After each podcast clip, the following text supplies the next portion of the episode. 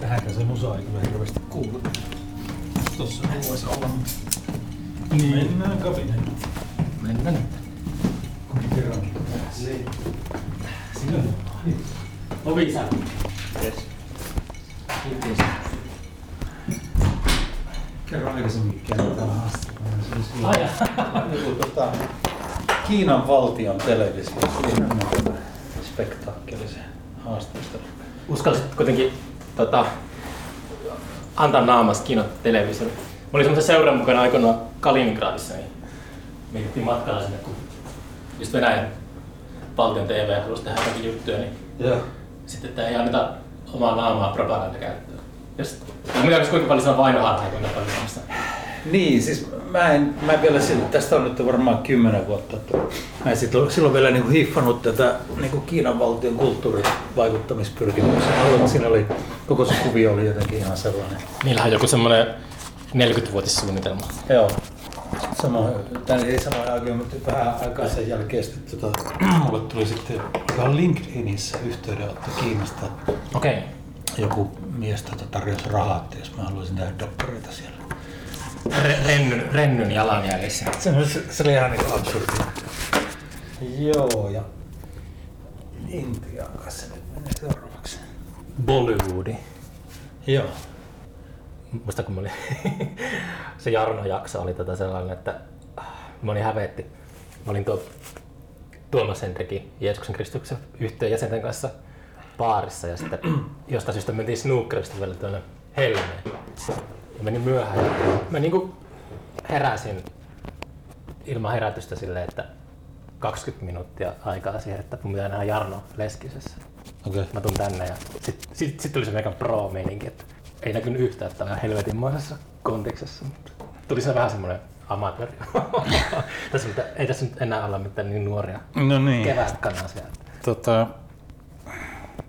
sinähän käy että kun pikkukrapulassa puhuu, niin tota, huomattavasti seksikkäämpi ääni, koska on matalampi ääni.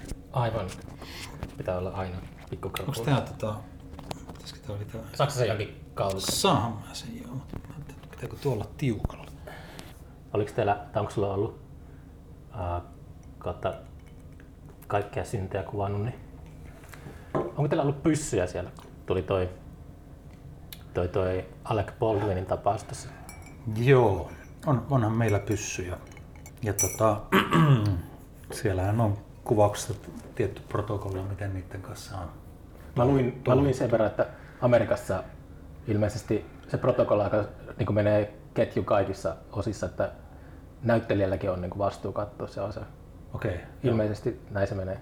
Tai en tiedä, pystyykö nykyään luottamaan mihinkään, mitä lukee internetistä, mutta ilmeisesti vaikka apulaistuottaja antaa näyttelijälle ase ja sanoo, että on kylmä ase, niin näyttelijän pitää silti vielä se.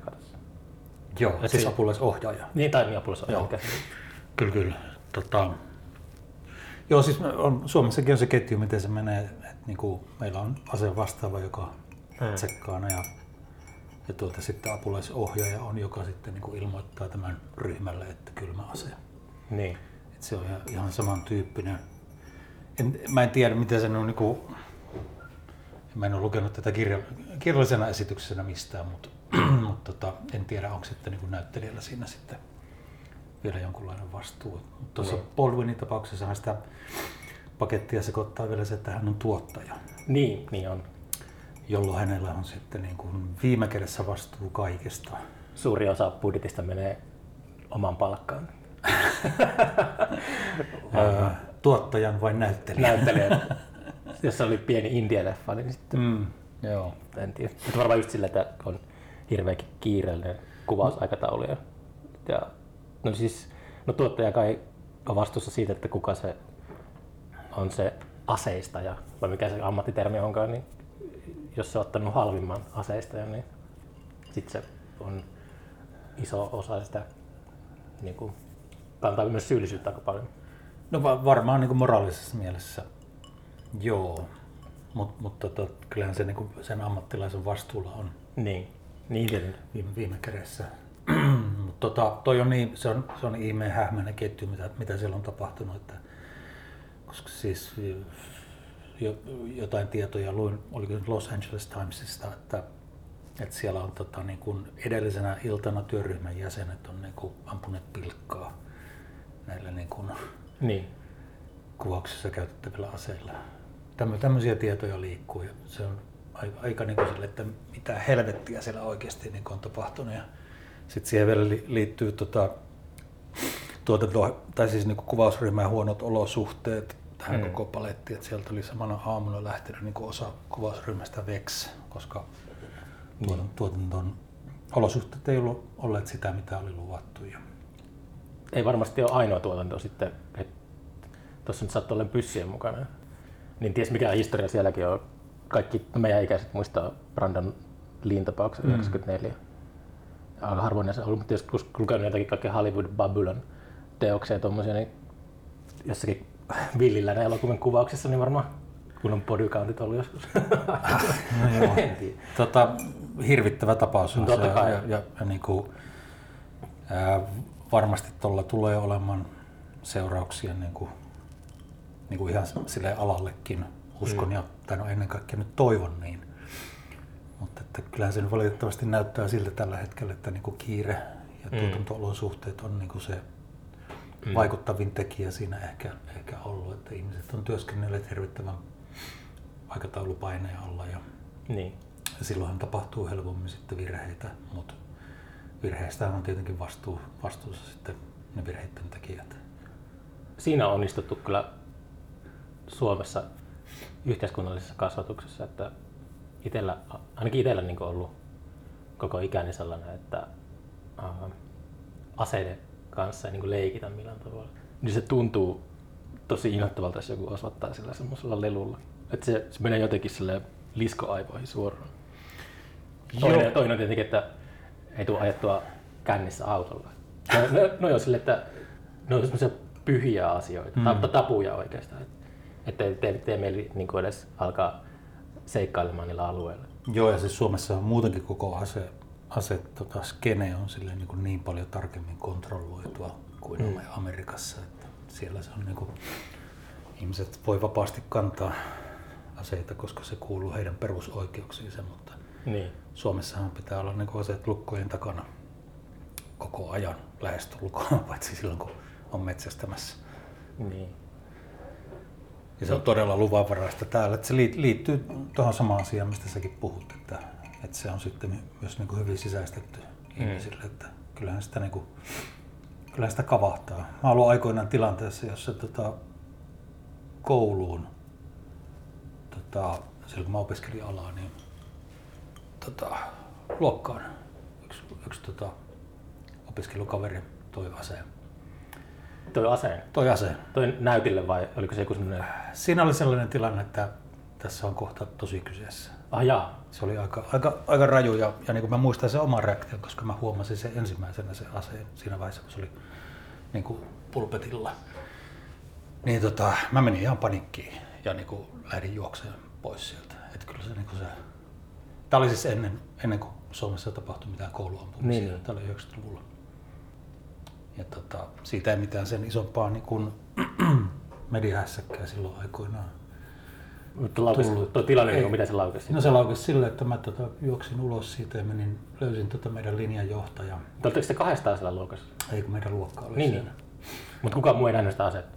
Öö, ei siinä vaiheessa. Mä, mä istuin siellä niinku takarivissä ja hän istui takarivissä kanssa siellä tota, niinku, toisella puolella luokkaa. Ja sitten mä niinku näin sen aseen, kun hän nosti sen siihen hän näytti sitä mulle. Ja siinä vaiheessa mä lähdin sit, menin paniikkiin ja lähdin juoksemaan sieltä Okei. helvettiin. Ja löysin sitten linjajohtajan, joka, jo- jolle kerroin tilanteen ja hän sitten meni, haki kaverin pois sieltä ja Mm. puhui sen tilanteen sitten ohi.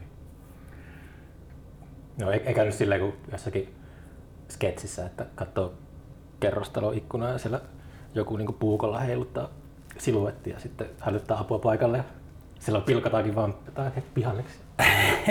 Ei kyllä, se oli, se oli Joo. ihan niin vakava tilanne. Joo, se oli, hurjaa se oli oikea, oikea ase. Tuleeko mieleen se Spielberg teki paljon jälkikäteen tota, uh, oliko se ET-leffassa? ETssä on semmoinen kohtaus, missä poliisit piirittää tätä meidän kaikkien rakastamaa örkkiä, avaruusörkkiä. Ja alkuperäisessä versiossa poliiseilla on pistoolit kädessä ja Spielberg 20-30 vuotta myöhemmin vaihtoi tilalle radiopuhelimet. Ai. Joo, eikö kuullut fakta? En, mä en mä kuullut tästä Joo, mitään. Tämä oli tota, muun muassa South Park on tehnyt tästä sellaisen tota, jakson, että Siis onko ne niinku restauroitu no, kaikki? tieto, niin... tietokoneella on tehty tota, aseiden tilalle on tehty, laitettu tota, radiopuhelimet. Ja se on niinku kaikissa versioissa, joka on nyt niinku nähtävillä vaikka H- Sitä minä en tiedä, mutta ainakin ne, mitä on niin kuin julkaistu, tuota, en ole kattonut heitä pitkään aikaa. Joo. Mutta se oli joskus ehkä 10-15 vuotta sitten. Kyllä sitä niin kuin Okei, keskusteltiin, että aika erikoista, että aletaan tuolle siivoamaan. Niin. Se on tota, uusi, uusi versio. Niin. Ikäraja laski. En tiedä. Äh, Erikoinen tapaus. Mm. No miten meni tota kolmannen tuotantokauden kuvaukset? Mä mietin aina festaritöissä oli silleen, vaikka kuinka tarkkaan suunnitteli kaikki askelmerkit, niin se kaauksen ja säädön määrä oli joka vuosi ihan vakio. Onko TV-sarjan kuvaukset sellaista, että kaikki on kaikki menee silleen, kun etukäteen suunniteltu? No ei, ei todellakaan. Että siellä on ihan hirveästi liikkuvia ja muuttuvia osia. Minkälaisia esimerkiksi? No sää esimerkiksi, joka, joka on Aina jatkuvuus. niin, jatkuvuus. Ja meillä oli silloin kakkoskaudella, me oltiin ihan kuseessa tota, lumen kanssa. Että, että, Sitä ei ollut vai oliko Sitä se? ei tullut. Ja me jouduttiin sitten niinku lennosta koko ajan vaihtamaan niinku aikatauluja sille, että alku, alkujaksosta tai alkukuvausjaksosta kuvataan mahdollisimman paljon sisäkuvia Mm. ja sisäkohtauksia. Tota, sitten kun me alettiin olla siinä tilanteessa, että nyt ei ole enää mitään voitaisiin enää sisällä kuvata, niin sitten se lumi onneksi tuli. Mutta mut se, se aiheutti hirvittäviä niin kuin säätöjä tuotantopuolelle, koska täytyy näyttelijöiden aikatauluja muuttaa, kuvausryhmän aikatauluja, lennot pitää puukata uusiksi, majoitukset uusiksi. Ja sehän ei ole semmoista, niin kuin, mikä niin kuin näkyy siinä mun duunissa sitten, mutta se, se on tuot, niin kuin tuotantoryhmälle, kaikille tuotantoassareille ja Mm. tuotantopäälliköille sun muille, niin se on niille ihan helvetinmoinen duuni ja paine. Myös budjetillinen paine sitten, koska kustannuksethan nousee. Mutta miten sitä oli uskallettu laskea sen varaa, että kyllä sitä lunta saa? No kyllä sitä yleensä Niin. niin. tulee. Poikkeus. Ja tota, jo, jotain me kuvattiin siinä sitten niinku silleen, että ei ollut vielä sitä lunta ihan tarpeeksi, mutta niitä sitten pystyttiin jälkikäteen digitaalisesti fiksaamaan, mutta Mm. onneksi, onneksi ei tarvinnut paljon tehdä semmoisia. Mm. Et vähän samantyyppisiä tota, vesisateiden kanssa oli nyt tällä kaudella ja, ja sen, sen sellaista. Kaikki seisoo sateen aikana. Niin, tai yritetään keksiä ratkaisuja, miten pystyy kuvaamaan. Mutta mm. mut on kyllä, kyllä niin kuin silleenkin sellaisiakin tilanteita, että odotetaan, että tuota, katsotaan sadetutkasta, että no niin, 25 minuutin päästä loppuu tämä sadekuoro, että otetaan, kuvataan sitten. Mutta mut, onhan se niinku siis, nyt onko sitten nyt kaksi viikkoa, kolme viikkoa, kun me- meillä loppu toi kolmoskauden kuvausjakso, niin tota, on, onhan se aika, aina semmoinen tota, niinku rytistys niin festareittenkin järjestäminen, että mäkin olen ollut sillä, sillä puolella Niin. niin. hommissa myös, että, että sitä on sitten niinku, vähän niinku muutama viikko, että on niinku olisi halolla päähän lyöty. Että, Leskisessä joka päivä. ei, ei sentään. tuota, kotona lähinnä. Niin. Ja on käynyt luonnossa. Tuleeko Se semmoinen, se mä hyvää. aina sitä, että on semmoinen festivaali blues, tai sille tulee sen tapahtuman jälkeen tulee sellainen tota, alakulo, että on jotenkin tyhjä olo. Kyllä sitä tippuu semmoiseen kuoppaan. Että se, siis elämä on niin kuin silleen monta kuukautta niin, kuin niin aikataulutettua ja ohjelmoitua. Kuinka pitkä ne kuvaukset kesti? Meillä oli 50 päivää. 50 päivää. Joo, Onko se 10 jaksoa vai mitä se on? kuusi jaksoa. Eli tuolta niin kuin heinäkuun lopulta kuvattiin lokakuun alkuun. Ja, ja sitten tietenkin aika ennen sitä, joka on niin kuin valmisteluaikaa, niin kyllähän siinäkin tulee tehty aika pitkiä päiviä, aivan kuten festareillakin ennakkoon. Mm. Eihän se Mm. työ tapahdu silloin siellä festareiden tai kuvasten aikana ainoastaan. Osallistuiko tähän post-productioniin millä tavalla? Joo, kyllä mä osallistun. Se ohjaajan velvollisuus on valvoa. Valvo leikkaa ja...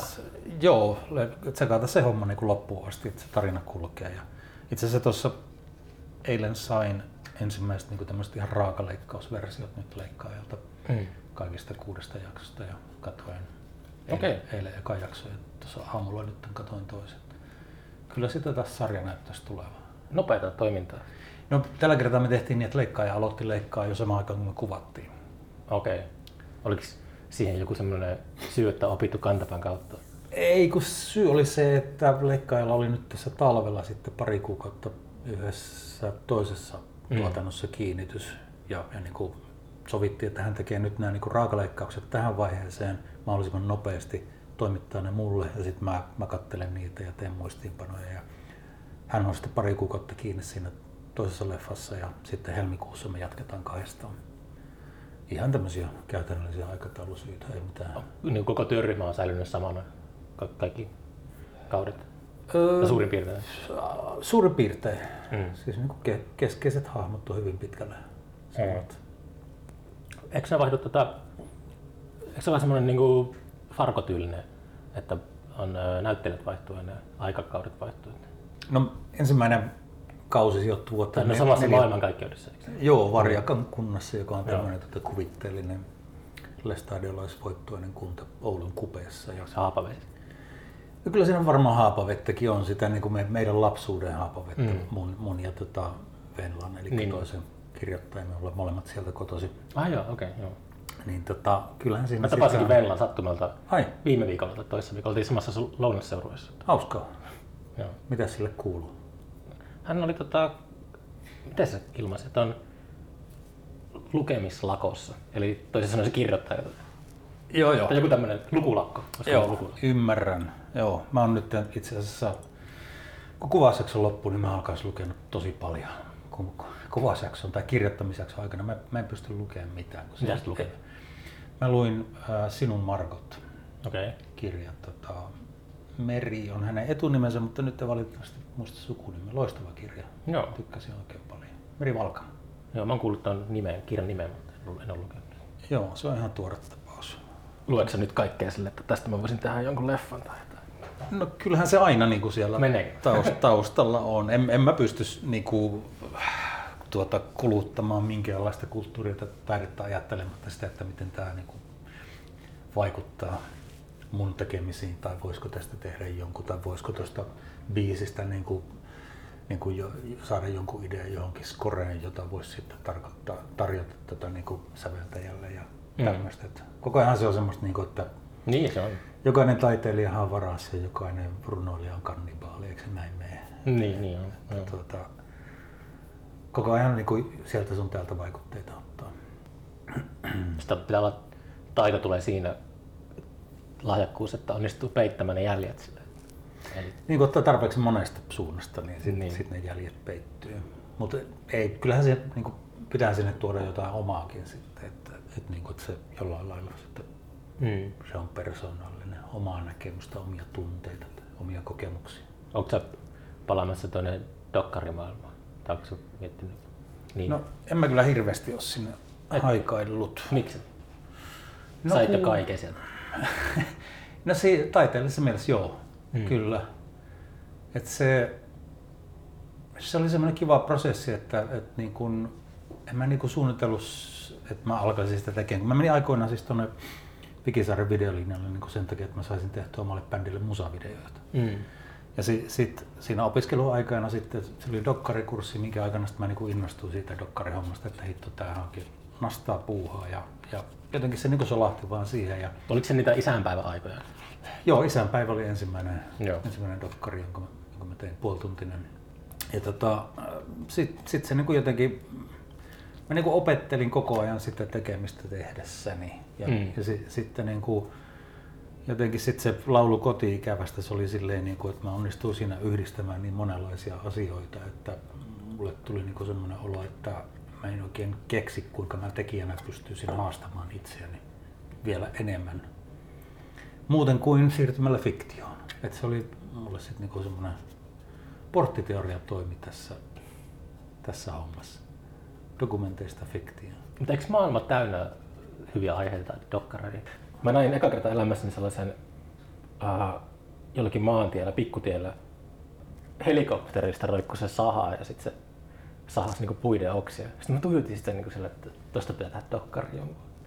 Siitä sahaajasta vai siitä Siis sahasta? ylipäätään vai? siitä koko sitä konsept, konseptista, että eikö siihen ole olemassa niin helpompaa keinoa. Että se näytti tos, se, semmoinen, mitenkään pitkä se, se varmasti niin joku viisi metriä se saha. Hirveä semmoinen terä heiluu siinä Mm. ja sitten se vaan helikopterin lentokaan ole mitenkään niin semmoista vakaata, niin se vaikuttaa has, hazardilta. Tuosta sait myös hyvän rikossarjan. Ajattelin, minkälaisia murhia tuolla pystyisi. Aa, kaikki ne syntien neljäs kausi ja helikopteri sahaa murhaa. Aika hyvä, joo. Kiitos. Mutta tota, On siis, on maailma täynnä niin kuin dokkariaiheita ja hyviä mutta ei, aiheita, siihen, mutta ei, siihen ei niinku tyssännyt, että, että mistä sitä enää keksii mitään. ei se siihen tyssännyt. Mulla ei vaan niinku, enää niinku semmoista paloa siihen, että et niinku, Mm. mä, mä, niinku, aikoinaan kun mä musiikkiakin opettelin, niin mä opettelin sen niinku silleen itse. Et jotenkin mun, mun luonnolle on niinku se, että taiteen, taiteen tekeminen on aina semmoinen niinku oppimisprosessi, että mä menen jonne jotakin kohti, mitä, mitä mä en osaa. Mm. Ja, ja sitten niinku sitä kautta löytyy sitten niitä luovia ratkaisuja. Ja jotenkin on vähän semmoinen olo, että jos niinku tekijänä on niinku liian turvallisilla vesillä, niin sitten alkaa tekemään niinku paskaa. No niin, ja se menee. Mm. Ja mulla alkoi olla dokkareiden kanssa niinku semmoinen riski siinä käsillä, että mä osaan tämän liian hyvin, mä haluan tehdä jotain, mitä mä en osaa. Kuulostaako tuo vähän ylimieliseltä? Mä en Ei, halua olla ylimielinen, kun musta se on, vaan niinku, se on osa tätä niinku taiteilijuuden prosessia. Että, Kyllä mä sen ymmärrän. Se on Joo. ihan tota, ää, tuossa koko viime vuosi, kun mä menin itsellä just festareilta kanssa, niin siihen se alkoi vaan niin jotenkin, tuli sellainen olo, että se sutii paikallaan. mm. Et pystyy tekemään hyviä festareita, mutta sitten se on enemmän sitä samaa ja samaa. Ja, mutta on edelleen semmoinen takaraivossa itsellä kyllä, että, että kyllä vielä jonain päivänä, että jos vaan kaikki palikat loksataan kohdalle, niin tekee vielä tapahtumia, mutta niiden pitää olla myös samaan aikaan täysin uudenlaisia ja erilaisia, mitä aiemmin tehnyt. Mm. Että semmoinen, kyllä se pitää mennä selkeällä tavalla tota, eteenpäin. Ja just tämä podcastkin, podcastitkin, niin tota, en ole mitään aavistustakaan, mitä mä oon tekemässä niin kuin nyt yli kaksi vuotta näitä äänitellyt, niin nimenomaan tehdessä oppii. Juu, juu. Joo. Musta tuntuu, että toi, niin sit, toi dokkarin tekemisen skenekin on sitten muuttunut tässä nyt, kun mä, mä nyt viimeksi olen niin kuvannut dokkareita, siitä on oikeasti kymmenen vuotta. Mm. Tässä, tässä ajassa niin se skene on muuttunut sillä lailla, että, että niin kuin noi streamerit kun on tullut, niin se, ne on vaikuttanut sille, että ihmiset katsoo sarjamuotoisia dokkareita, että niille on niin kysyntä. Ja, Mä ja, en tykkää niistä hirveästi.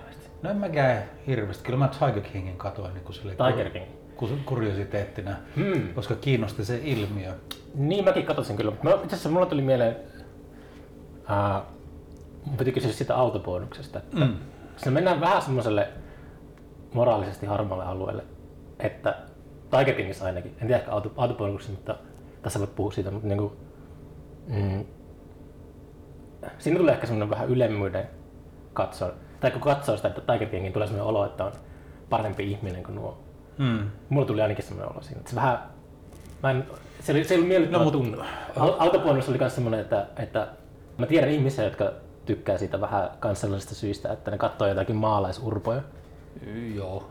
Ymmärrätkö tarkoittaa? Ymmärrän, ymmärrän. Joo. Mä, mä, tykkään siitä ihan eri syistä autobonuksesta, mutta siis Tiger Kingissä mulla oli myös sellainen, että, että niinku, katsotaan jotakin hillbilly tota, paskanpotkia, jotka sekoilee. On se viihdyttävä, mutta Mm. se ei ollut silleen, joku mä oon niinku kalvo koko ajan, kun mä katsoin sitä. No, mä väittäisin, että siinä Tiger Kingin ja autobonuksen ero on se, että Tiger Kingissä ei, ei anneta niin välineitä ymmärtää, miksi ne ihmiset tekee sitä, mitä ne tekee. Mm. Mä en tunne minkäänlaista empatiaa heitä, heitä kohtaan. Mulle Niin. ne näyttäytyy vain niin silleen eläimiä hyväksi käyttämään. Niin, empatia on ehkä se avainsana, joo. Kun taas niin kuin sitten tota, autobonus avaa myös näiden ihmisten taustoja. Mm. Ja se, vaik- vaikka se niin kuin näyttäytyy hyvin erikoisena touhuna se verkostomarkkinointi, varsinkin nyt tässä ajassa, niin kuin 20 vuotta myöhemmin, niin, niin tota, siinä kuitenkin niin tarjotaan välineitä ymmärtää näitä henkilöitä, että miksi, miksi he on siinä jamassa kuin he ovat, miksi he tekee sitä. Mutta häiritsikö sua, kun sä katsoit Tiger Kingia, se, että ää, siinä ei anneta niitä välineitä ymmärtää? Öm, tota, ei se mua silleen niin kuin hirveästi, niin kuin, en mä aktiivisesti ajatellut sitä, että kumpa, ku, voi kun tämä häiritsee mua niin helvetisti. Et, että, kun siinä kuitenkin tota, ymmärtää sen, että tässä on nyt tekemisessä, tekemisessä myös niin potentiaalisten rikollisten kanssa. Mutta se, se oli nimenomaan se, se sama kuin se Michael Jackson paljastusdokkari, niin se mielikuva siitä, että jos siinä dokumentissa paljastetaan jotakin rikoksia ja ihmiset kotisohvalla syö samaan aikaan popcornia ja jäätelöä ja mussuttaa suklaata. Ja sitten Michael Jackson oli, se oli tosi hirveä tyyppi. Se teki se, se on väärä media ehkä tai jotain. En mä tiedä. Niin no, jos mennään, mennään niin kuin tähän kulttuuriin, että niin kuin rikollisista tehdään tota, niin kuin TV-tähtiä. Pitääkö niitä nostaa jalustalle sillä lailla? Michael Jacksonin tapauksessa hän oli jalustalle jo valmiiksi ja siinä on enemmän kysymys siitä, että hänet tuodaan jalustalta alas. Niin. Mut, mut, mutta tässä niin kuin Tiger Kingin tapauksessa se käytännössä siinä käy niin, että Tiger King nostettiin jalustalle ja hänestä tehtiin niin kuin melkeinpä sankari. Et se, mm. Siinä on vähän semmoinen kummallinen ristiriita, josta mä en, en ihan saa kiinni. Niin. En mä tiedä, onko mulla sille kantaa siihen, että rikollisista tai moraalittomista ihmisistä tehdään mitään taidetta tai niin kuin dokumentteja esimerkiksi. Mutta, mm. Toki voi tehdä, mutta se on, se on niin kuin, että kuinka, kuinka heitä käsitellään. Se kai se on niin, se niin, ratkais, se... ratkais, ratkaiseva kysymys. Mutta jotenkin se vaan se oli niin, siinä Michael Jacksonin tapauksessa oli vaan se koko mainoskampanja oli semmoista, se oli jotenkin todella tavanomaista mainoskampanjaa iljettävämpää. Mutta jos autoponukseen palataan vielä, mistä tämä nyt lähti liikkeelle, niin siis musta siinä myös niin sitä koko asiaa, mm, musta niin kuin he, he, siinä näkyy myös se itseironia. Mm. Että nämä, nämä niin kuin henkilöt, erityisesti Viljohan osaa niin kuin nähdä myös itsensä ja sen tekemisensä ulkopuolelta. Niin. Ja, ja se, se niin kuin myös sitten niin kuin pehmittää mulle sitä koko sitä maailmaa. Mm. Ja, ja silloin kun tämä valmistui tämä dokkari, niin tota, mä näytin sen ensimmäisenä Viljolle ja Kaisulle ja, ja tota, heitä nauratti se kovasti. Ah, ja, Tykkäsivät. Okay. Joo. Onko ollut heidän kanssa tekemisissä niin sen jälkeen? Joo, kyllä me on silloin tällöin soiteltu. Tota, viimeksi törmäsin Raahen satamassa. Raahen satamassa? Raahen satamassa. Ne oli lähdössä siitä tota, veneilemään. Ei kun olemme senkin jälkeen itse asiassa soiteltu tuossa pari-kolme vuotta sitten. Hmm. Ja mä tiedän yhden tapauksen, että on kuvattu täysmittainen dokkari ja sitten kohde ei ole antanut lupaa sen esittämiselle. Hmm. Semmoista sattuu varmasti. Sattuu joo.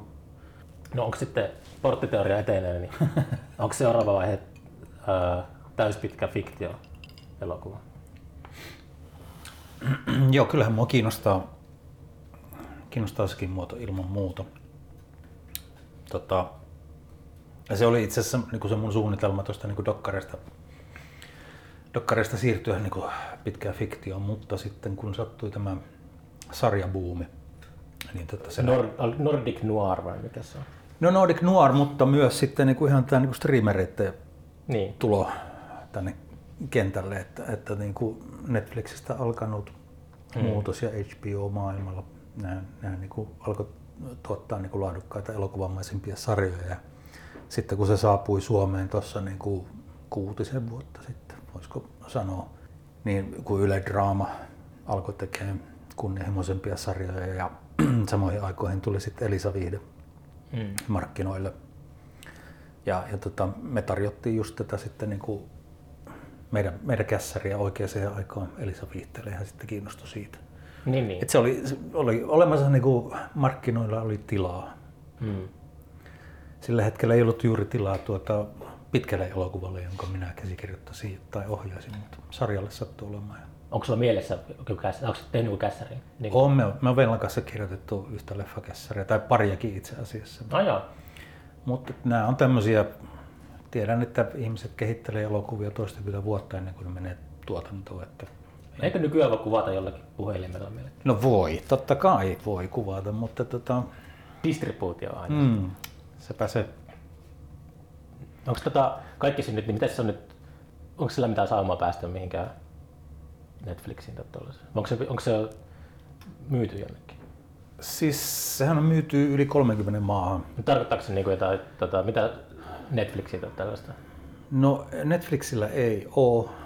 Tota, ehkä tunnetuin palvelu, missä se on, on Channel 4 Mm. Channel 4. Englannissa. Niin kuin heidän TV-kanava plus sitten toi niin kuin heidän striimauspalvelu, eli Yle Areenaa vastaava. Minkälainen prosessi olisi saada jotain Netflixiin? Pitääkö kuinka paljon mennä johonkin cocktail-kutsulle smoothailemaan? No mä en sille oikein siitä niin kuin, tiedä, kun siis mä, mä ollut tuottaja silloin, kun mä tein dokkareita. Mm. Mutta sitten kun mä heittäydyn tähän fiktiiviseen maailmaan, niin, niin tota, mä en ole enää sit, niin kuin, ollut tuottajana. Niin.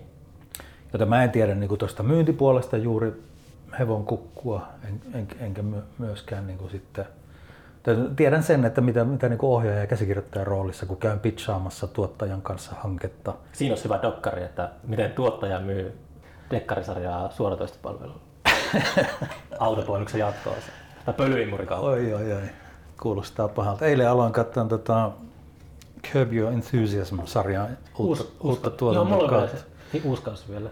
Joo, si- siinä, se, siinähän tota, se on HBO-sarja ja on heti ensimmäisessä jaksossa tota, Larry menee tuottajansa kanssa myymään Netflixille sarjaa.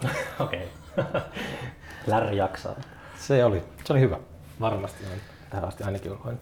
Joo, se on vähän epämiellyttävää huumoria. Mä niin kuin, huomasin miettiväni muutaman kerran, että onko mä nyt vähän kyllästynyt jo tähän huumorin ty- tyyppiin, kun sitä on nyt kymmenen tuotantokautta kattonut. Mutta... No mä olin vähän samoissa ajatuksissa, kun aina kun tulee uusi kausi, niin sitten Larry Davidkin on nyt tuommoisessa press junketissa, niin kuin kaikissa näissä talk showissa vieraana, mm. ja sitten se istuu Jimmy Kimmelin tai jonkun viereen ja sitten se alkaa valittamaan jostakin.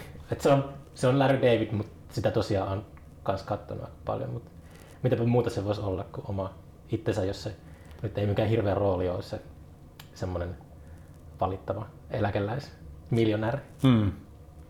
Se on ollut viihdyttävä sarja. Olen, olen pitänyt siitä.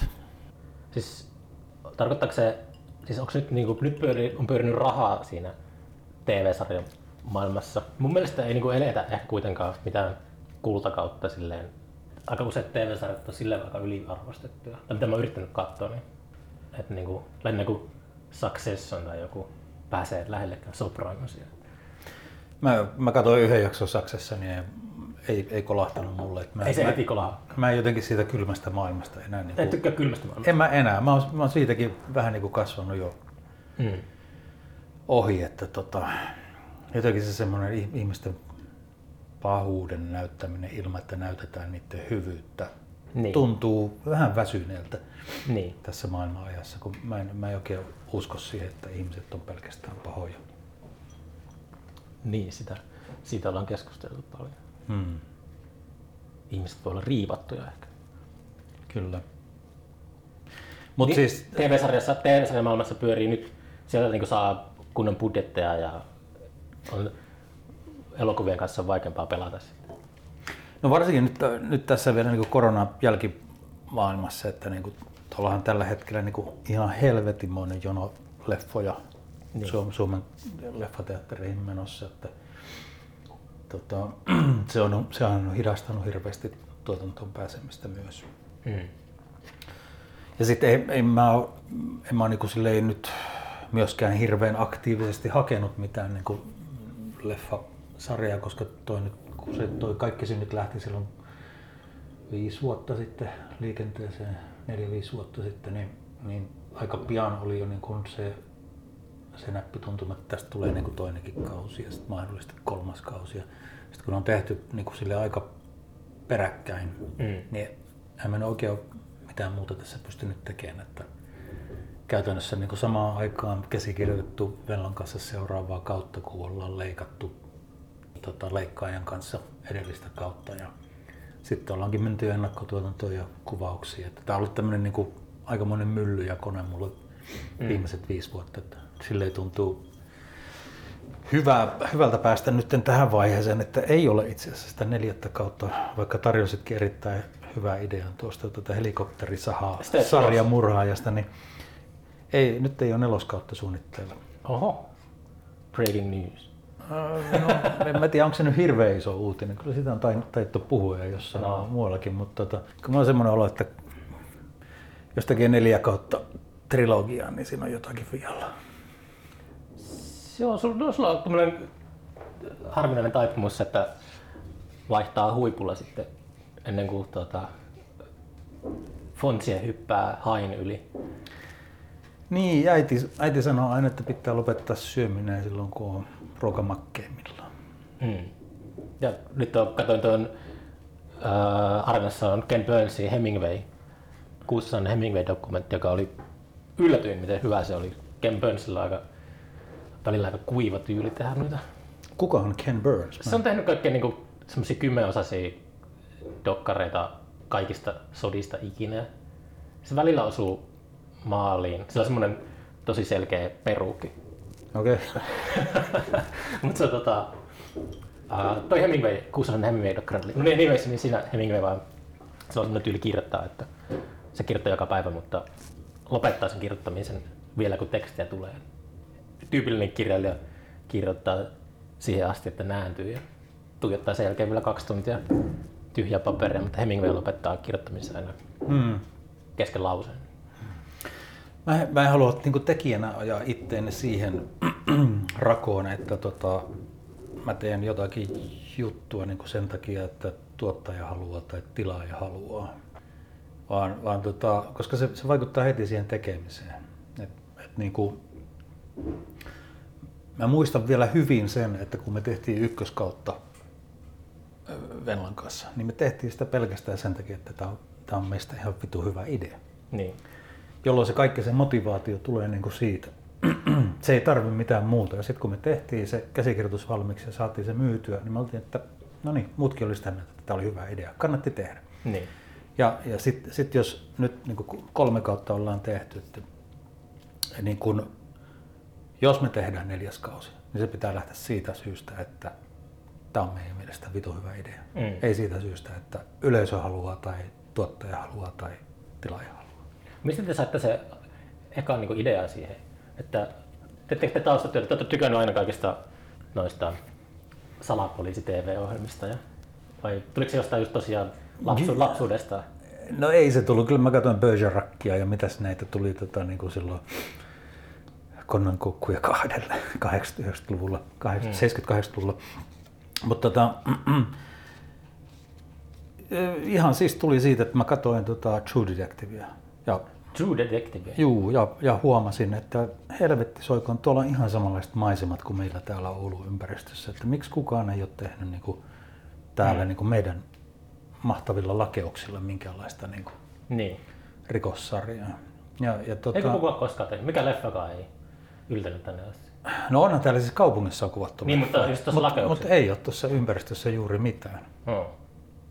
Joo. Ja tota, se niinku tuntuu sille houkuttelevalta ajatukselta. Ja sitten sit samoihin aikoihin tota, ol, oli tullut pantua merkille se, että niinku lestadiolaisuudessa tapahtuu asioita, Mm. Jo- jolloin tota, sit niinku näiden kahden asian, jotka on hyvin ominaisia meidän alueelle, niin niiden yhdistäminen sitten sarjaksi tuntui hyvälle ajatukselle. Ja Tuliko sieltä leiristä palautetta?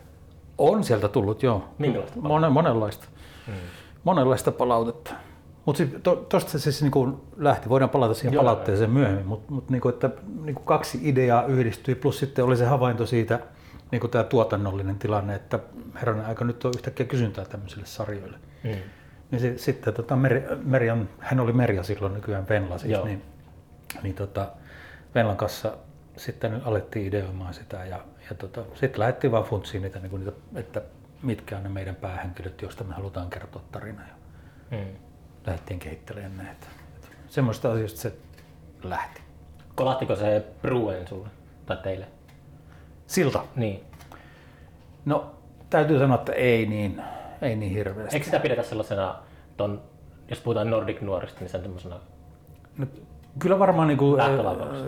semmoinen kuin, tota, otapas, Verbrydelse, onko se nyt tanskaksi? The Killing on se Joo, englanninkielinen Joo, mä taisin vähän katsoa sitä. Siitä on tehty niin jenkkiversio, Joo, joka joo, sijoittuu joo. Seattleen, ja, mutta että siitä on alkuperäinen tanskalainen versio olemassa, ja sitä pidetään niin kuin ehkä semmoisena Hmm. Nordic Nuorin lähtöpisteenä. joo. En tiedä, varmaan Reinikainen on ehkä niin kuin oikea aito Nordic Nuorin lähtöpiste. Niin. Musta Reinikaisesta pitäisi tehdä tuota, niin kuin remake. Eikö sitä olla tekemässä? Ollaanko? En mä tiedä. No pitäisi tehdä. Mutta eikö se ole vähän se, mikä se oli se näyttelijän nimi, en muista enää, mutta siis kuitenkin aika silleen, se hoiti se homma niin hyvin, että vaikea kuvitella Columbon roolissa ketään muuta kuin Peter Falk. Niin, James Bondin roolissakin on ollut kymmenkunta tyyppiä jo. Mm, James Bond on enemmän ehkä arkkityyppi. No joo, myönnetään. Joo, ei, ei kosketa Reinikaiseen. Voisi se olla. Lähtis vaan ärsyttääkseen tekemään jostakin tommosesta, tommosesta niinku semmoista. Se on hyvä motiivi aina nykyaikana tehdä, että haluaa ärsyttää ihmisiä. Mut saako sillä rahaa? Eikö se ole trollaamista? Saako trollaamisen rahaa mistä? En mä tiedä. Rahako sä haluat tehdä? Ää, no tekemiseen tarvii rahaa Hmm. yleensä. Se Pitää on. maksaa polttoaineet ja kokiksi. Joo, totta. Niin minkälaista palautetta sieltä tuli sieltä Levi Lestadiuksen seuraajilta? No monenlaista. Sie- Sieltä on tullut siis tota, kyllä sitten jos niinku raffisti ajattelee niin kaht- kahteen, tota, se jakautuu, että ihmiset, jotka on lähteneet sieltä liikkeestä, eli niin, tota, ovat niin sanottuja etnisiä le- lestadiolaisia, en- entisiä lestadiolaisia, niin tota, he, he on pitäneet tätä kuvausta niin kuin, hyvin tarkkana ja Mm. että, että se on totuudenmukainen ja, Niin. ja tuo, tuo tota esiin sellaisia niin kuin kipupisteitä, joita, joita pitääkin käsitellä heidän, heidän liikkeestään Mm. tai entisestä hengellisestä kodistaan. Mutta sitten on myös niin kuin, tullut palautetta ihmisiltä, jotka on niin kuin edelleen liikkeessä mukana ja he, he on sit, niin kuin sitä mieltä, että tämä ei niin kuin vastaa mun, mun kokemuksesta, kokemusta niin kuin lestadiolaisuudesta ollenkaan. Että ei, ei Mm. mun lapsuudessa ollut mitään tällaista. Ja se on, se on juuri, juuri näin. On olemassa monenlaisia kokemuksia lestadiolaisuudesta ja, ja tota, emme, emme me Venlan kanssa väitäkään kertovamme yleispätevää totuutta niin kuin kaikista lestadiolaisista, mutta tämä on, tämä on yksi tarina, Mm. jossa draaman keinoin tuodaan esille näitä niin kuin lestadiolaisuuden kipukohtia, jotka liittyy aika monesti niin vallankäyttöön, uskonnollisen vallankäyttöön. Niin. Mutta ihmiset ottaa sen, mä ymmärrän se, että siis, että niin kun, ihmiset ottaa se silleen niin kun, totta kai henkilökohtaisesti, koska usko on niin henkilökohtainen asia ja, ja sitten sit, sit ne ajattelee, että tämä on nyt niin kuin, tätä väitetään totuudeksi, mutta eihän, se on fiktiota, ei, ei me tehdä journalismia, se on, niin kuin, se on Mm. kaksi eri asiaa. Me, me käsitellään fiktion keinoin asioita, jotka liittyy lestadiolaisuuteen myös niin kuin tavallaan tarjotaan sellaisia niin kuin vaihtoehtoisia todellisuuksia. Että niin kuin sehän on fiktion hienous myös, Mm. että, että, että sen ei tarvitse käsitellä niin kuin realismia, vaan se Niin. voi, voi tarjota ajatuksia siitä, että kuinka, kuinka voisi kehittää tätä. Tuossa oli just pari päivää sitten pohdintaa, että joskus parinkymmenen vuoden päästä, kun katsotaan taaksepäin tätä aikaa, niin olisiko esimerkiksi fake news meiningit, niin voisiko sitä pitää taiteena? Että mitä fake newsit on? Sitä ei välttämättä näe, Mm. mutta kaikki toi trollaaminen ja fake news, newsien levittäminen, niin se voi ihan hyvin olla sellainen taidemuoto, jota me ei vielä ymmärrä. Joo. Et niin kuin, Aina- tai, taiteen tekemisen kentäksi on valittu journalismi. Siinä on joku tota, eettinen ristiriita, joka mulle tämmöisenä niin kuin 70-luvun lapsena niin kuin Niin. niin. vähän tökkii, mutta kyllä mä ymmärrän tämän niin kuin käsitteellisellä tasolla, että toki sitä voi näin ajatella. Mutta siis kun tulee joku täysin mullistava uusi taidesuuntaus, Hmm. niin suurin osa ihmisistä jää aina pois kelkasta. Eikä niin kuin vaan pysty tota, Mm. Näkemään metsää puilta, vai mikä sanonta siihen kuuluskaan. Tai se, mikä se on se vanha tarina siitä, mikä tuskin pitää paikkansa, että ei kapteeni Kuukki, vaan tämä nää, nää, nää Cortesin jengi, kun tulee jonnekin Etelä-Amerikan rannikolle, niin alkuasukkaat eivät koskaan nähnyt purjelaivoja ja sellaisia harniskan pukeutuneita valtavia ritareita, mm. niin ne ei niinku, että aivot ei, aivot lyö tyhjää, ne ei niinku ymmärrä. Niin, siis kokemusmaailmassa ei ole mitään mihin verrata sitä. Hmm. Niin. Joo, siis, on, on, siis mekaniikkanahan se on, se on niinku ihan totta, että ymmärrän tämän, että niinku fake newsitkin voi joskus ymmärtää taiteeksi ilman, ilman muuta, ja sitä voi väittää taiteeksi, jos näin haluaa. Et niinku, näin se niinku kulttuuri-ilmiöt toimii niinku meka, mekaanisesti ajatellen, että kun tulee jotain uutta, otetaan nyt vaikkapa esimerkiksi punk, Mm. kun se tuli, niin kyllähän se ravisteli establishmenttia ja, ja tota, niin osa jengistä ei niin kuin voinut sietää sitä. Ja, Niin. ja tota, et niin kuin se sama ilmiö niin kuin tapahtuu aina, kun tulee uusi sukupolvi Mm. tekemisen Nimenomaan. kentälle. Niillä on joku uusi ajatus, jolla ne haastaa niin kuin edelliset tekijät, jolla ne raivaa myös itselleen tilaa sieltä kentältä. Ja se on, se on monesti, niin kuin, saattaa olla vähän niin kuin silleen, aggressiivistakin se, niin kuin, tota, sen tiimoilta käyty keskustelu, mutta se kuuluu siihen pelihenkeen. Hmm. Onko sä tykännyt kokeellisesta elokuvasta? Joo, varmaan on tykännyt, mutta ei kyllä tunne yhtään mieleen. En tarkoita mitään, en tarkoita mitään David Lynchia, mutta siis semmoista niin kuin just lähinnä Warholin tyylistä tai sellaista niin kuin Charmania tai mitä näitä on. Et on mä varmaan, le- niin kuin, sillä medialla aika paljon. on mä varmaan siis niin kuin Warholia nähnyt joskus, mutta että kun ei ole itse niin kuin ollut siinä ajassa, kun ne on tullut, niin ei ole silleen ehkä niin kuin ymmärtänyt sitä niin kuin vaikutusta samalla lailla kuin aikalainen. Mm.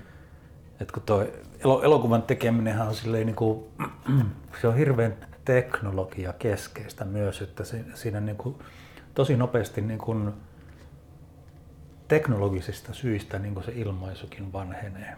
Mm. Ja, ja niin kuin sit, mä, mä oon katsonut nyt vasta jotain niin kuin 90-luvun elokuvia. Öö, ja, ja tota niin kuin, itse asiassa mikä, mikä hitto se on, niin kuin, mä rakastin sitä elokuvaa silloin kun se tuli 90-luvulla tää, Clueless. ei, kun, kun Clueless on hyvä leffa. Uh, äläpäs nyt sekoile, kun otat tää, tää, tää, tää, no helvetti, se missä tota IRA-tyypit äh, kidnappaa yhden brittisotilaan ja, ja sitten tota, Crying Game. Ah, joo, siis Neil Jordanin leffa. Yes. Joo. Mä rakastin sitä silloin 90-luvulla, kun se tuli. Joo. Ja sitten niin mä olisin, että tämä on, niin tää on niin kerronnallisesti jotakin uutta ja visuaalisesti hienoja ja näin. Mm. Mä katsoin sen tuossa niin joskus keväällä. Mä olin, että oh Jesus, onpa kyllä aika purassu ja pahasti tähän. Mm. Siis on, se- onhan se niin periaatteessa hyvä story edelleen, se ei niin kato mihinkään. Se, Mutta te, kuul, se kuuluisan peniksen päälle oli liimattu radiopuhelin. kurkku, ei, ei ollut laitettu mitään. Ky- Kyllä se siellä oli. Katsoi sen DVD-tallenteella. Okei. Okay.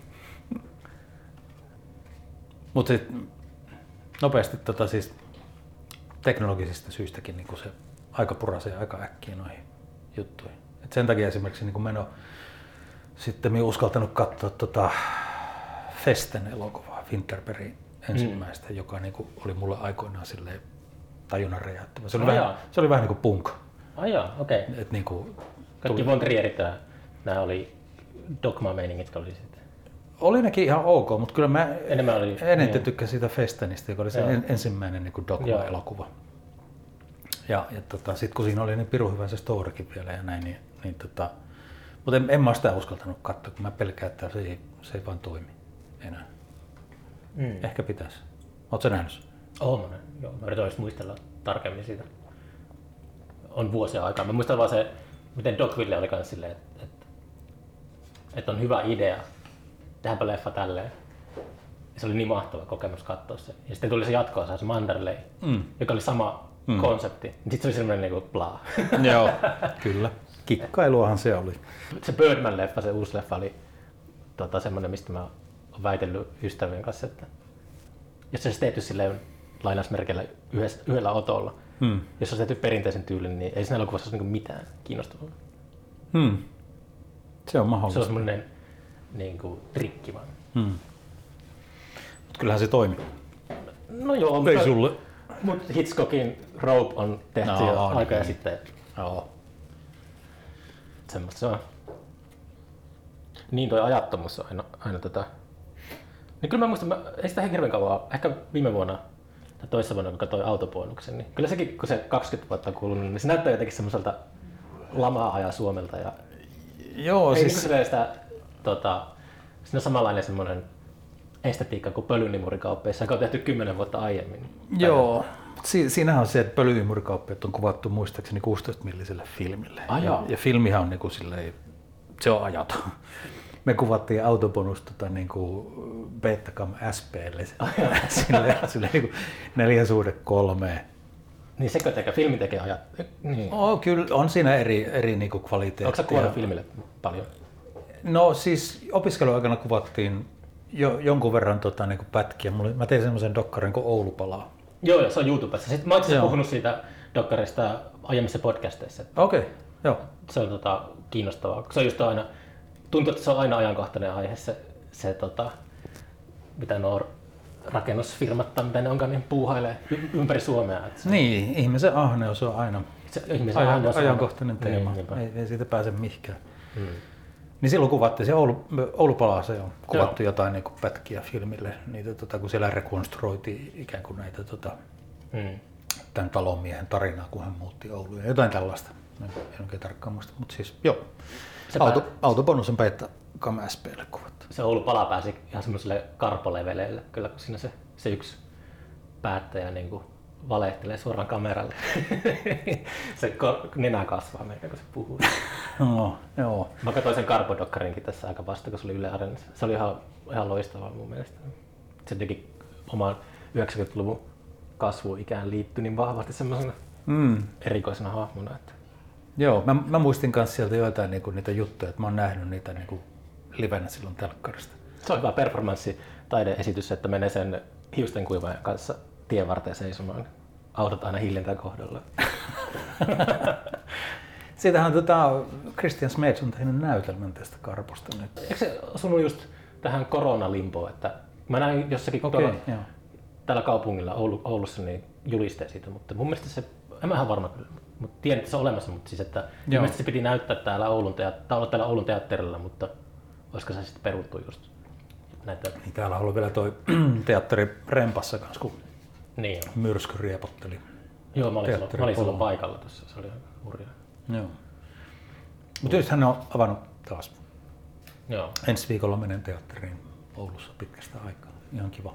käykö se paljon teatterissa? Kyllä mä pyrin käymään. Ne sä teit sen laulu koti-ikävästä, se oli, Joo. kastoit varmasta teatterin maailmaa. Joo, se oli kiva, kiva projekti. Mä tykkäsin siitä, että se oli vähän se, se niinku, tavallaan mun, mun niinku portti sitten myös tuonne fiktiomaailmaan. Että Ai millä tavalla? No silleen, että siinähän mä pääsin niinku kaksi kuukautta harjoittelemaan näyttelijöiden Mm. kanssa olemista. Mitä mä en ole niinku dokkareissa tietenkään päässyt tota tekemään koskaan. Ja, ja sitten niinku, koska mä siis ohjasin myös sen- näytelmän tuonne kaupunginteatterille, niin, niin se teatterissa on pitkät treeniajat ja, ja se oli ihan mahtavaa niin sille just sen tekemisen ja oppimisen kannalta. Et sit niinku tajus, tajus, tajusin siinä sen, että no eihän se oikeasti niin näyttelijöiden kanssa se oleminen ja ohjaaminen ole sen kummallisempaa kuin dokkarissakaan. Siis teikö sä sun ekan teatterityön kaupungin teatteri? Joo, tein. Se, se alkoi suoraan syvään päätyä, että ei mitään, ei mitään semmoista työväen teatteria jossakin suoraan iso, ison salin. Niin kuin. No näin pääsi käymään, joo. Joo, mutta se oli kiva hanke. Varmasti. Aika jännittävää. Mm. Milloin kolmas tuotantokausi? kaikista synneistä on nähtävillä? Varmaan joskus vuoden päästä, eli Vuoden päästä. joo, syksyllä 22. Milloin te saatte sen valmiiksi? Mm, elokuussa 22. Mikä se kestää? Anteeksi. Mikä sinä kestää? Se, se, on, se on, tota, no ajattelin, helvetti soikoo, se on 6 kertaa 45 minuuttia. Hmm. Se on niinku kolme koko illan leffaa periaatteessa. Kolme puolitoista tuntista leffaa. Niin. Niin ei, ei se nyt maailman nopeinta hommaa ole. Että, että meillähän on kuitenkin niin kuin sille, mitä me leikataan sitä, tai se leikkaa ei ole leikannut jo niin kuin se eka versio, mutta että yhteensä leikkauspäiviäkin on se 70, 75, 80 mm. nurkilla. Ja se, se on niin kuin siis helmimaalis huhtikuu, sitten sen jälkeen aletaan niin kuin tekemään sitten efektejä, värimäärittelyä, äänenmiksausta, musiikin säveltämistä ja kaikki tämä, niin se vie sitten niin kuin käytännössä ensi kesän. Niin, niin. Et se, on, se on käsityöammatti tämä Hmm. elokuvan teko. Käykö koskaan sille, että joudutte kuvaamaan uudestaan? Kyllä, jo, joo, kyllä joskus, joskus on käynyt Mistä se on johtunut? ö, kiireestä. Kiireestä. Mm. Mm. Tai sitten tota, niinku, ö, joo, kiireestä. Kiireestä no, niinku virheet tapahtuu kuvauksissa, niin kuin puhuttiin tässäkin Hmm. aluksi. Meillä ei ole vielä mitään fataalia tapahtunut. Ja toivotaan, että ei tapahdukaan, mutta Onko teillä ollut eläimiä kuvauksissa? On, aina. Hevonen on pot- potkassut vielä ketään päähän. Astui yhden näyttelijän jalapäälle, joo. Astu. Mm, joo. Okei. Okay. lääkärissä käytiin. Et kyllä siellä niinku Hmm. aina, aina tapahtuu kaikenlaista. Joo. Et se niinku, varsinkin eläinten kanssa kun touhua, niin siellä on riskit olemassa. Eikö kaikki ohjaajat aina inhoa eläimiä? En tiedä, Mun mistä, mielestä- mistä tietos kuuluu. Siis, Hitchcock ja ehkä Ford Coppola ja noi on sanonut, että eläimet on yhtä rasittavia kuin lapset kuvauspaikan. no, olen mäkin tämän kuullut, että ei, ei, no kids and no animals. Et niinku se, Mm. on, se on ohjaajien sääntö. Mutta että, en mä tiedä, siis mä tykkään ohjata lapsia ja Mm. nuoria, mä tykkään ohjata niinku amatöörejä. Et ehkä, ehkä se, niinku, se tulee sieltä mun dokkaritaustasta kanssa. Niin. varmaan myös, että niissä, niissä on aina niinku jotakin freesiä sitten. Ja tota, ei, ei nyt eläinten kanssakaan hirveästi ollut ongelmia. Et sitä vartenhan on olemassa niin kuin eläinkouluttajat, Mm. jotka, jotka tota, niin kuin, kakkoskaudella esimerkiksi meillä oli hevosia käytössä ja niiden kanssa piti treenata ennakkoa, että asiat sujuu ja näin mm. poispäin. Dokkareista vielä, niin toi... Uh, onko se niinku... Fanitaanko sä Cinema Verite tyylistä? Mm. Niinku Penne Bakeria ja tällaista? Kyllä, nimenomaan. Kuinka... Se on. Siis se on, niin se on se, niin kuin sanoit, että se on aito Kyllä. Kaikkein, kärpäsenä katossa. kaikkein kovin dokkari, mikä on niin vaikuttanut mun uraa eniten dokumentaristina on toi Salesman. Ah jaa, okei. Okay. Tämä Melsin veljestä Joo. 60-luvun mahtava raamattokauppiasta kertova dokkari. Se, se kun mä näin silloin opiskeluaikoina dokkarikurssilla, niin mä olin sille, että jumalauta, nyt on kova meininki. Mm. Ja sehän on, se on tavallaan, se on pölyymurikauppiatta ja autobonuksen Mm. mm. niin kuin esi-isä, voisi sanoa, että siihen samaan ketjuun vaatimattomasti minä tota, itseni ja John. Websterini asetan. asetan. Tota, miten, mitenköhän paljon, mä mietin usein, että kuinka paljon siinä niinku feikataan. Et, et niinku, sä voit kertoa siitä, että tulee sellaisia, että just niinku missaa jonkun hyvän, hyvän niinku oton tai jonkun semmoisen, että olisi pitänyt olla kamera päällä tai pitääkö sitä kameraa vaan koko ajan päällä niinku automaattisesti. Et Onko se, otetaanpa, sanoppa uudestaan tuo, kun oli niinku vähän mikrofoni sojotti väärään suuntaan. Tai... Kyllä. Kyllä, kyllä siis niin kuin, tota, ilman muuta. Siis on niin kuin, jos, jos meillä menisi tämä äänitys nyt tässä vituksi tek, teknisistä syistä, niin Mm. Tämä varmaan yritettäisiin tehdä uusiksi. Et Eihän, se, eihän sen ole niin kuin sen kummempaa. Niin. Ja, ja, ja tota, ähm, niin kuin, musta se, niin kuin, se niin kuin ohjenuora aina niin kuin dokkarin tekemisessä mulla oli se, että niin kuin, että tavallaan niin kuin, kun se, kun, et, tekijän pitää tuntea se aihe, mistä on kertomassa Mm. niin hyvin, että, että tota, totuuden kertoakseen voi järjestää asioita. Joo, Y- ymmärrätkö? ymmärrän. Joo. Ja, ja niin kuin mä, mä tuossa ehkä laulu kotiikäystä dokkarissa niin kuin silleen selkeimmin tota, niin kuin, on käy, käyttänyt sitä metodia silleen, että, että siinähän on kohtauksia, jo- jossa niin kuin, siinä on Kai ja Tauno, siis isä ja poika. Sä et ollut itse siellä autossa. En ole, mä olin niin kuin edellä ajavassa Niin. autossa ja mä kuuntelin koko ajan, mitä he keskustelivat. Niin.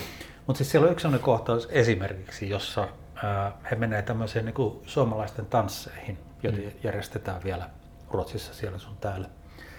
Ja he ei tienneet siitä ennakkoon mitään, että tämmöinen tulee tapahtumaan. Mä ajettiin vaan autolla sinne pihaan ja sitten niin kuin, tota, mä sanoin Kaille ja Taunolle, että no niin, täällä on suomalaiset tanssit, että mennään sinne ja katsotaan mitä tapahtuu. Niin, se, se on fiksaaja. Se, No kyllä, Joo. näin, näin voisi sanoa. Mutta mut niinku, tavallaan mulle, musta se on niinku sama asia kuin se, että, että tota, niinku, ö, Tauno olisi ja Kai olisi istunut penkissä. Ja me olisi kuvattu haastattelu, jossa mä olisin kysynyt Taunolta, että, että Ruotsissahan järjestettiin näitä tansseja, että minkälaista siellä oli. Mm. Sitten Tauno olisi kertonut sen, että minkälaista siellä tansseissa on. Tavallaan nyt, nyt mä niinku toiminnan kautta esitän sen saman kysymyksen. niin. Ja vieläpä presenssissä, jolloin se on niinku kiinnostavampaa katsottavaa katsojalle. Mm. Ja silti siinä ei valehdella mitään. Niinku, se, on, se on ihan totta kaikki, mikä siellä tapahtuu. niin. Ja, ja niinku, et, et laulu koti-ikävästähän, niinku, et, sehän on niinku dokumentti. Siis sitä matkaa ei olisi tapahtunut, jos sitä dokumenttia ei olisi tehty. Et se on jo se lähtökohta. Aivan, aivan. Et niinku, Joo. et se koko se matka Niin, on niin. järjestetty. Et siis, Mm. et mikä, mikä on niinku, si- silti mä väitän, että siinä päästään niinku hyvin totuudelliselle tasolle niinku Taunon ja Kain suhteessa ja, ja niinku monissa muissakin asioissa. Mm. Et kun ky- kysymys on, että kuinka paljon voi dokumentaristi järjestää asioita dokkariin, niin mä sanon, että kaiken, kunhan vaan kertoo totuuden. Mm. Näinpä. Tota, uh, laulu kotiikävästä ja autopoimissa Yle Areenassa, eikö niin? Joo. Oliko siellä muita sun töitä? Ää, ei ole, ei juuri nyt ole. YouTubesta löytyy jotakin, jotakin tota, Joo, YouTubessa on ja sitten Vi- Vimeosta löytyy kans jotain. Vimeosta. Niin. Mm. Kaikki elokuvan tekijät suosii Vimeota. Suuri yleisö ei ole vielä vissiin löytänyt sinne oikein. No ei, kyllä se on vähän niin kuin harrastajien paikka. Tai ammat, Mm. ammattilaista. Tota, kävikö sä Kuusamossa vai syntymässä? No siis mun ö, isän suku on sieltä kotoisin. Niin. Menee jonnekin 1700-luvulle tai jonnekin. Mun sisko on tehnyt sukututkimusta, niin tiedän sieltä. Joo. Ja tota, Sussa ei ole yhtään kuusamonlaista. on, on mun Ei, siis... mä tarkoitan semmoista niinku tota, ää, pessimismiä. Ja, Ai sekä on kuusamolaista. sä, sä, sä, oot riisunut takiin, kun me ollaan täällä. Se on myös epäkuusamolainen ele. Aa, oho, okei. No ei, sit mä oon varmaan niinku todella ei kuusamolainen. Hmm. Eikö se mun kuusamo... Tässä, se on silleen jännä asia, että, että niinku, mähän niinku synnyin Kuusamossa ja sitten kun mä olin vähän yli vuoden ikäinen, äiti sai töitä teollisuusompelijana Haapavedeltä. Niin, niin.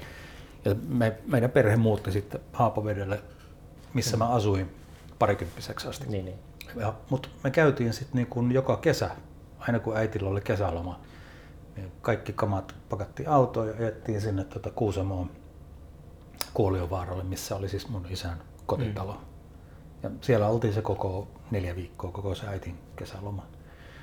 Ja mm, mä olin varmaan 13 sitten, kun se isä, isä ja äiti päät- päätti myydä sen paikan sieltä Kuusamosta pois ja Mm. ostaa sitten sillä rahalla oma kotitalo Haapavedeltä.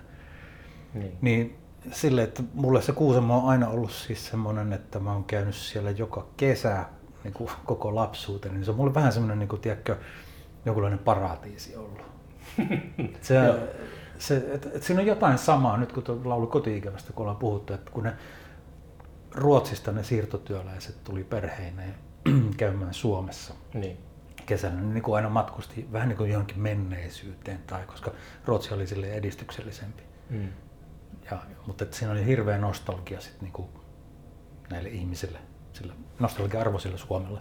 Mm. Mulle, se, mulle se Kuoliovaara Kuusamossa on ollut aina vähän niin kuin samanlainen Joo. myyttinen paikka. Hirveän vahva tunneside ja siinä on jotakin, se on vaikuttanut silleen mun identiteettiin, että kyllä mä niin pidän itseäni melkein enemmän kuusamolaisena kuin haapavetisena, mikä on mm. silleen, tuntuu tälleen niin teknisesti ajatellen vähän absurdilta. Mutta on niin kiintosaa, kun oli, mä olin samalla, kun mä oon nyt palannut tuonne Jokilaaksoon, eli tuonne keskipisteen lähelle. Mä oon viettänyt siellä mun varhaislapsuuden Joo. ja kasvanut Kuusamossa, niin siinä on jotain, uh, just niissä lakeuksissa, niin se on, ei ole niin vanne kiristänyt päässä samalla tavalla kuin tuolla etelässä. On selkeästi niin ollut semmoinen, mä, mä kerran menin, kun mä menin Afrikkaan, mä menin sinne laivalla Espanjasta.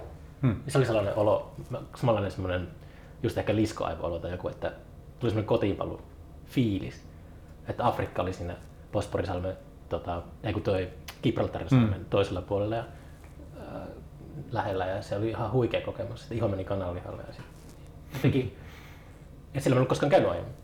Mutta sitten äh, nyt tuossa Pohjanmaan lakeuksilla ja sitten kun just Kuusamossa käy, niin ne paikat on selkeästi niissä jotakin pyhää itselle. Että, hmm. että missä muualla ei koe sellaista oloa. Että siellä, siellä on tullut niin kuin, vietettyä aikaa tärkeässä iässä sitten. Joo. Mutta on siellä paljon myös kaikkea traumoja ja tällaisia, että, että niin kuin, siihen liittyy, ei liity pelkästään sitä positiivista, mutta on siis koko se whole shebang on siinä mukana. Mm. Että on siellä paljon tota, sitä synkkyyttä. Kuusamossa on siellä sitä niin kuin samaa raskasta pohjoispohjalaisuutta, mitä löytyy niin kuin myös Haapavedeltä, missä on hmm. kasvanut. Kyllä siinä on jotain niin kuin, koillismaalaisuudessa on ero niin kuin tuohon pohjoispohjalaisuuteen, mikä, mistä, mä missä mä oon, mutta, mutta että... Mä voin paljastaa sulle yhden jutun, mitä mä oon, äh, kun, sitä on silleen julkista tietoa, että mä oon niin kuin, säätämässä Kuusamoon vähän isompaa festaria. En tiedä minä vuonna se tapahtuu, ei vielä ensi vuonna kuitenkaan, mutta sinne tulee näyttelijäporukka, jolla on niin puolijoukkueteltta. Ja he on niin kuin maakuntaseparatisti. Maakunta? Separatisti. Okei. Okay. No siis se. Joo. Mä haluan tehdä kaiken deadpanina tietenkin. Hmm. Ehkä mä editoin tämän pois, kun mä haluan paljastaa Mutta kuitenkin, että mä sain tuon idean sitä korona-aikana, kun katsoin maakuntakarttaa ja miten Poh- Pohjois-Pohjanmaa on todella omituinen hmm. maakunta. Niin Se Pohjois-Pohjanmaan eteläreuna on jossain Reisjärvellä tai siellä Sievissä. Hmm. Ja se jatkuu Kuusamoon. Joo. Ja jos korona-aikana Reisjärvellä tulee joku lingo, sit Kuusamossa ei pääse kirjastoon. Ja on etäisyys, tiedätkö joku oh. 600 kilometriä tai jotain mm, Henkinen etäisyys 3000 kilometriä. Toisaalta puolella maapallo. Mä ajattelin vaan, että siellä festareilla on sitten semmoinen separatisti, maakuntaseparatisti porukka, jotka feissaa ja ne haluaa sille aatteelle tukea. Että ne niin haluaa e- erottaa Koillismaan Pohjois-Pohjanmaasta. Joo, Identiteetti. mutta ei liitty Lappiin. No siinä on vähän osa kuusamolaisista sellaisia, tota, niin kuin, ehkä jos joku, ehkä teeskennellään jossakin yhteydessä, että se on osa Lappia. Mm. Se on vähän hankala selittää, varsinkin ulkomailla. Mm. Are you from Lapland? Sitten vaan silleen, että alkaako selittämään sitä litaniaa, vaan sanoiko, että yes, yes. Mutta sillä se menee. Se on vähän, Koillismaa on tosiaan vähän semmoinen hankala syrjäinen nurkka siellä Venäjän mm. kupeessa. Kaunista seutua. Mä vasta kävin siellä. Me käytiin vanhemman poikani kanssa taas siellä. Mm. Nyt tässä kuvausjakso päättyi, niin käytiin siellä kolme päivää pyörimässä. Pieni, Joo. pieni karhunkierros käytiin. Ah, Myllykoskella. Joo. Jyrää. Jyräävässä. Oli jännä kokemus. Tota, mä en öö, muistanut käyneeni missään siellä. Sä muistat, että lapsena on puhuttu siitä niin karhunkierroksesta ja mm. näin. Ja... Sua ei pakotettu sinne lapsena? No siis me, nyt kun me oltiin siellä, päästiin sinne Jyräävään ja se, se on hieno paikka, kun se koski tulee sieltä näin ja sitten sit siinä aukeaa se järvi. Niin. Vasemmalle nousee se korkea kallio ja sitten siinä kun sä katsot sitä, niin sun takana on se mökki, autio, autiotupa näitä metsähallituksen mm. tönöjä. Niin siellä jo käveltiin tota poikani kanssa. Mä yhdessä vaiheessa niin sanoin, että, että tulipa niin outo olo, että onkohan mä ollut täällä aikaisemmin vai onkohan mä nähnyt joku video tai jotain, että kun tää on niin tuttu meistä. Mm. Sitten mulla ei ole mitään muistikuvaa siitä, mutta sitten isän kanssa, isälle soitin sitten ja kerroin tämän. Niin kuin, niin Oo, kyllä me käytiin siellä joskus 77 tai jotain. Se ei jäänyt mieleen. Se on jäänyt mieleen. Siis niin kuin se, että minkälainen se on. Se on aika ainutlaatuinen paikka Joo. myöskin se. Niin kuin, Se on mun seuraava Kuusamo etappi on tota, missä mä en itse käynyt koskaan, mutta mä sain selville, että tää on aika vastaan. Se on just siellä päin, siellä tota, Kuusamon koillisosassa. Sillä on semmoinen tota, mesta niemi, minkä, tota, mihin Kekkonen halusi muuttaa. Okei. Okay. Kekkonen halusi vettää, se oli, ol- oliko se mennyt niin pitkälle, että se olisi ostanut maata jostakin sieltä? Että sillä oli joku semmoinen mökki justiinsa, että se halusi viettää alun perin eläkepäivänsä Kuusamossa. Mutta sitten kävikin niin, että parhaat eläkevuodet tuli vietettyä virassa. Niin Hmm. se meni et sinne mä oon nyt menossa. Toivottavasti tä- tämän vuoden puolella vielä pääsen hiippailemaan ja katsoa, mikä menikin siellä. Tuli semmoinen kekkosvaihe tuossa. Kuulin myös, että Kekkonen oli käynyt vuonna 77. Se oli laskeutunut vesitasolla Kuusamon kelarantaan. Se oli ollut koko kylä katsomassa sitä. Epäilemättä. Suurmies saapuu. Suurmies saapuu. Mutta tota, uh, ei, joo. Mm, oliko tässä vielä joku? Niin, me käytiin, sulla on, sun teoksia voi nähdä sieltä Yle Areenasta ja YouTubesta, niin kuuntelijat voi käydä sitten tsekkailemassa ja tälle, mutta tota, Ja kaikki synnit Elisa Viihteestä. Ei kun Viaplayhän se nykyään. paha virhe. Viaplay. Joo. Joo. Onko sillä, onko sillä Viaplaylla paljon muita tota, kontenttia, jotka no, joka niinku heidän itsensä rahoittamaan? Siis on Viaplay Originals-sarjoja niin. löytyy ja, ja, ja siis nämähän niin yhdistyi tuossa vuosi sitten. Niin, niin. Elisa Viihteen sisältö siirtyi Viaplaylle, että ne on nyt niin kuin samaa, samaa puljua, mutta ne on siellä sitten niin kuin kuitenkin Elisa, Elisan sarjoina. Nämä Okei. niin kuin kaikki, mitä, mitä he on tuottaneet tai tilanneet. Onko se Elisan liittymä? Siis puoliliittymä. Niin. Onko sitä olemassa? En mä tiedä. Mä itse asiassa tiedä, mikä mulla on. Etkö? En, nyt kun kysyt. En minäkään tiedä, mikä mulla on. Niin. No on hävinnyt jonnekin taka-alalle. Aina joskus kymmenen vuotta sitten kaikki tiesi, että mikä liittyy. Se oli hirveän tärkeää, joo.